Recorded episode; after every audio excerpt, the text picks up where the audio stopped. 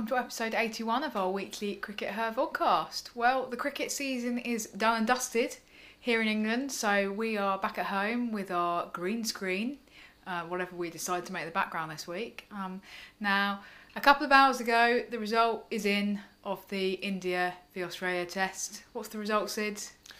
The result is a draw, an exciting, glorious draw. Um, what did you make of it all? Uh, I think it's got to be a little bit disappointing again. Um, I, I, think for me, uh, actually, India killed the game very, very early on. Um, India never went at a run rate. Um, you know, certainly after the first little bit, they never went at a run rate which was going to give them an opportunity to win the game in this day and age, in the 21st century, in 2021, or whenever we are. And I accept that you know India's scoring rate was high by historical standards. Um, and it was high by the standards of, men, of men's tests. But you know, these are women's tests. They're played under different conditions. If you want to win a women's test, you need to score a faster rate than a little bit more than two and over that India did for almost all their innings. And they took so much time to score their runs that realistically there was never going to be time for them to bowl Australia out twice. And that's what you got to do to win the tests. So for me, I think India have to accept quite a lot of responsibility for that result. How do you how do you see it, Raf? Well, um, I suppose I personally feel that Australia have to accept their, to be honest, more than their fair share of culpability. I cannot fathom why they won the toss and chose to put India in. If you win the toss, if you win the toss in a men's test, then a lot of the time you bat first. If you win the toss in a women's test, you bat first. And the reason why is because it puts you in control of the game and it means that you get to kind of almost set out in your head how the four days are going to go. Now, we knew before this test started that there was weather around and that they were unlikely to really get more than, you know, three and a half days of this test at best. So if you win the toss and if you say, ahead of time, we're going to play positively, we were going to approach this game positively, and we're going to play like it's a one dayer. Well, it's no good doing that. It's no good saying that if you then don't get to bat until day three, which is what happened to Australia. They put India in, it was a mistake. I don't care what bowling you've got, it was a mistake. Um, so there's that. Um, I think that the other problem was that Australia's strike rate was nowhere near what we would have expected to see if they really were going after the runs and if they really were batting like it was a one dayer.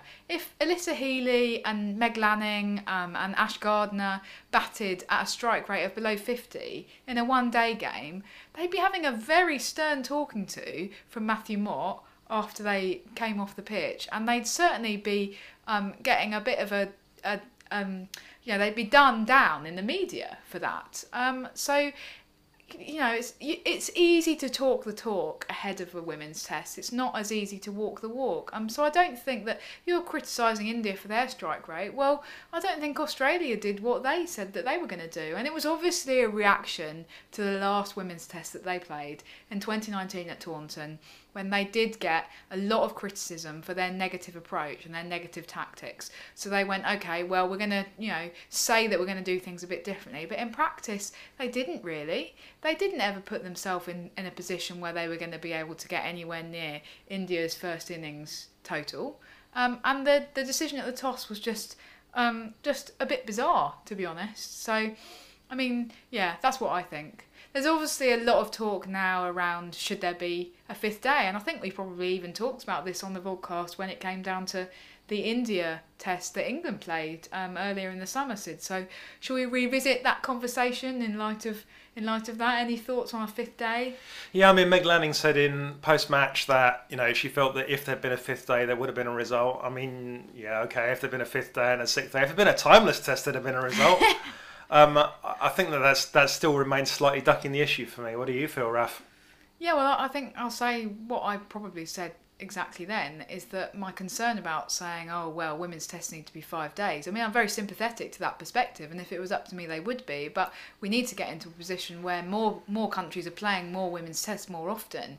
And if we say from the outset they have to be five days, then you're putting another barrier in um, you know that that prevents that potentially. So I don't think that just banging on about women's test being five days is particularly helpful. Both countries always go into a women's test knowing that it's going to be four days, and you generally know because you know, they follow the weather forecast. They know that there's likely to be rain. Whenever there's a test played in England, we always know there's going to be some rain. And there Um, always is. yeah, and now there is in Australia as well. I mean, it, it- you know, it does rain sometimes over there. Shocking as it may seem to those of us in the UK who think that it's like neighbours all the time and it's a kind of dreamless, uh, you know, dreamy paradise of just endless, gorgeous golden beaches. Well, it does rain there occasionally. Anyway, um, so I think that it's not really about the fifth day. For me, um, I think it's about the fact that in the professional era of women's cricket, teams have lost the art of the competitive declaration. Okay, well that's that's an interesting perspective, Raf. I certainly remember f- from the watching men's county cricket in the seventies and eighties, the old, you know, the, the conversations they'd have about declarations. And interestingly, actually, the commentators were talking about those kinds of conversations uh, today during the match. They were saying, "Well, if I was Meg Lanning, I'd have I'd have gone round to Mithali Raj's dressing room door and knocked on the door and said, "What are we going to do?" Um, and you know, but that obviously isn't a thing that they feel comfortable doing. Um, and it, I think it is one of those things where um, you know we kind of as a sport do feel a little bit uncomfortable with kind of cooking up results in that way these days. And even in the 70s, actually, if you remember the, the 70s and 80s, at the time people didn't admit that's what they were doing. You know, you could see that they were kind of going towards a declaration situation. You know, when they they they'd get an old Larry Smith to bowl a few overs who you know trundled down you know uh, his his off spinners that never spun more than a millimeter, and you know they hit 70 off six of his overs and then declared, and you go, okay, well, you know that's been something that's. But we always assumed back then that you know that was something done in a sporting way, not that the two captains had got together and go, we'll we'll, we'll borrow we'll we'll bowl Larry Smith, mate, and then you you know you get 70 off that over, and then we're all good to go. We're all cushy. um, they all spoke like that in the 70s. If you weren't in the 70s, you don't remember. They were all from Essex in the 70s. actually, most of the people winning the winning the county championship were from Okay. Essex in the 70s and 80s. I thought they were from South. Anyway, I digress. you do. Um, yes. So yeah, um, five days. Well, you know, I think we've cooked that one, Raf. We've cooked that goose. What's next? Well, a week ago we were at Canterbury. We were recording our podcast and we did it ahead of the fifth and final ODI between New Zealand and England. Now, as it turned out, um, a lot of our criticism about the England batting actually um, fell a little bit short in that last game because England really were very dominant, as they hadn't been for most of that series. So, any final reflections overall on that England v New Zealand series, Sid? Well, it all came together with for them at the last, didn't it? The batting just clicked really nicely, and that was the performance that everyone had been waiting for. It had been the performance that England had been saying, you know, that, that they have within them. You know, they, they they obviously want to try and make that happen a little bit more often. But if they can produce that kind of performance in a World Cup final against Australia, they've got a very good chance of winning it. So I think that what you ultimately learn from that is, you know, you, you still can't write England off against anything. Are England a better side overall than Australia? No. You Do know, you mean but- New Zealand? no, than Oh, Australia. Australia, okay. Um, are England a better side than Australia? No, they're not. Okay. Um, but are England a side that have the potential when they click to beat even sides like Australia and India? Yes, absolutely. So they'll. I think that they'll feel, you know, that they've they've kind of set down a little bit of a marker there. Cool. And it was nice to see Tammy Beaumont making 100 in front of her, her kind of home crowd, wasn't it? Yeah, it was. She's been fantastic this year again, and you know, one of the best players in the world at the moment. No doubt about that, Raf. Okay. Um, talking of the best players, um, we had this week the, uh, the the Cinch PCA Cricketer of the Year awards. It's a little bit of a mouthful, but apparently they're the, they're the biggest awards in, in British cricket or in English cricket or English and Welsh cricket or something. And yeah, um, you published a piece in the Guardian based on some interviews that you did there. I guess Raf, that was a you know a, a lavish dinner with you know lashings of champagne and um, you know Eton mess for pudding. What, what, what was it like? Yeah, not quite. So Eve Jones did her Oh. interview over Zoom from the, the Costa Coffee at Heathrow Airport. So she was obviously having a, a lavish cappuccino or whatever from Costa to celebrate her award. No, but in in, in all seriousness, um, congratulations to her and congratulations to Alice Capsey, who was the um, the young. Uh, young female cricketer of the year, I think it was. I think that's a that's a new award for this year, and both, both, of those both very much deserved. yeah, and both voted for actually by other um, by other cricketers. So quite a nice one to pick up because it shows the regard with which somebody like Eve Jones is held by her um, her fellow peers. Yeah, her peers exactly. Um, And Alice Capsey, of course, not even a member of the of the Professional Cricketers Association because not technically a professional cricketer at this yeah, stage. yeah, yeah, it was quite funny, wasn't it? Apparently, the PCA had kind of um, got together and, and said, well, is she going to be eligible for this because she's not a member? And they decided that she would be. Um, and then the vote had gone in her favour. Right so, fair enough. Um, which has obviously been a fantastic season for her. Um, and it was one of the interesting things, actually, was um, talking to her, was that she's already making preparations for potential selection for that England A tour um, in Australia in January. Um, so she's front loading all of her schoolwork so that most of it happens before December. I didn't really realise that was possible, but apparently it is. So so she's doing that. So she's obviously reasonably confident of selection for that, and I think that's totally fair enough because her name is being bandied around for full England selection. So why wouldn't she make it on that A tour? Um, it's been interesting actually to hear that. Um, that Lisa Keightley, for example, is very confident that that A tour is going to go ahead. We we begun to be slightly concerned, maybe a little bit worried that that might fall by the wayside because of all these kind of COVID complications, um, with Australia having higher rates and all these things about quarantining when you're travelling between states and things like this.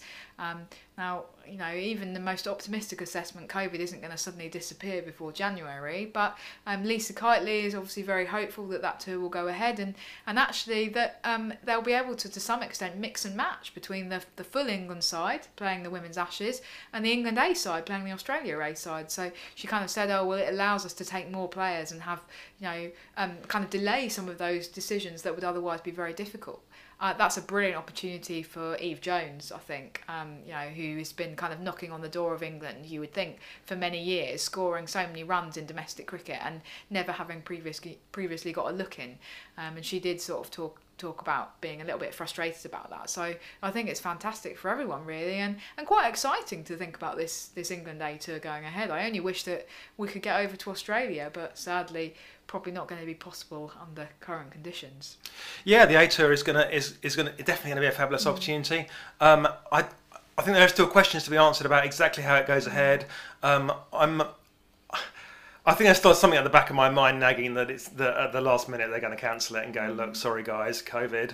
Um, but assuming it does go ahead, I still think it's that the the other option is to kind of run them totally separately. So we've got the currently the Australia India series all going ahead in one state. I think that's quite likely that will also happen for the Women's Ashes, and that therefore the A tour, if it goes ahead, will have to go in ahead in a different state, which will mean that they have to select two completely separate squads. That's actually quite kind of some good news for the people in the A tour though, because it means that the people in the A tour will get genuine opportunities. Because mm. the one thing that still concerns me about the sort of mix and match approach is that what England will do is use the A tour to give consolation games to people that are in the senior squad but aren't selected for that. And that's for me, that's not what the A tour is for. The A tour is for you know getting solid experience for your Grace Scrivens and your Alice Capseys, not about giving a consolation game to someone that might have otherwise been playing in the in the senior team, but just missed out on selection by one place.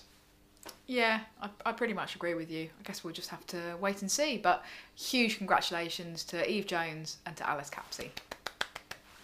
And finally, this week, um, there's been an article published in the Times relating to the schedule for next year's 100 competition. Um, and that described the, um, it was about the scheduling. Um, and the ECB have apparently said that the 100 for 2022, the second iteration, will have a prime five week slot.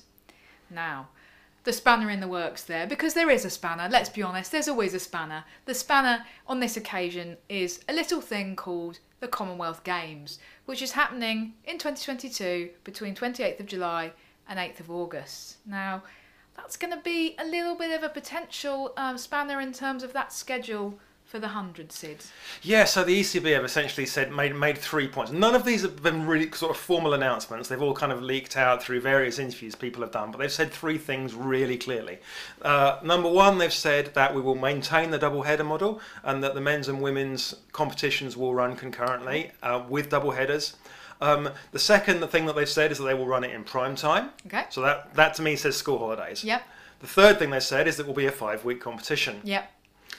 Aha. Now, if the Commonwealth Games doesn't finish until you know the, when we are pretty realistically looking at 10th, 11th of August at the very best, um, in order to get that competition started, then your five weeks pushes you well into September. At which point you're no longer in prime time. You're in school. You're, you're in school term time in this country. Should we say when the summer holidays normally are? Yeah, so the, the summer holidays usually finish, but at the end of August, pretty much. Yeah. So once you're into September, you're basically into um, into school time. Yeah.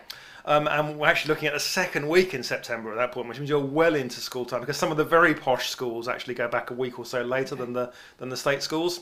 Um, so even even if you're even if you're at the very poshest schools, you're still that's still going to be hitting your ability to be able to you know take your family to those games, and particularly obviously the final Yeah. the final taking Yeah. place well into school term time. So the ECB, you know, they're, they're, they've got a little bit of a thing I- where I think the left hand doesn't quite know what the right hand is doing with these announcements, and they I, they clearly don't know at this stage exactly when they're going to schedule the 100 and how it's all going to work. And there are big questions to answer.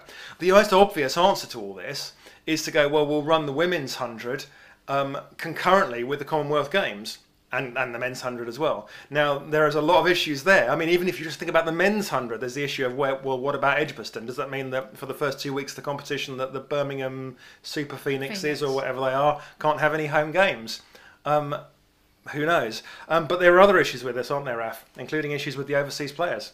Yeah, absolutely. Um, just want to say that one of the frustrating things about this is that so many of these media articles just totally ignore the Commonwealth Games. It's like they've forgotten that it's happening, despite the fact that to us it's like the biggest thing to happen in women's cricket for, well, I don't know, in quite a The long players, time. the players are incredibly excited about the Commonwealth well, Games. of course you would be because it's an opportunity to win a gold medal or even a silver medal in a in a global event that's just got, gets you know so many eyes on it. Um, and I think that that does relate to a problem that the ECB has because.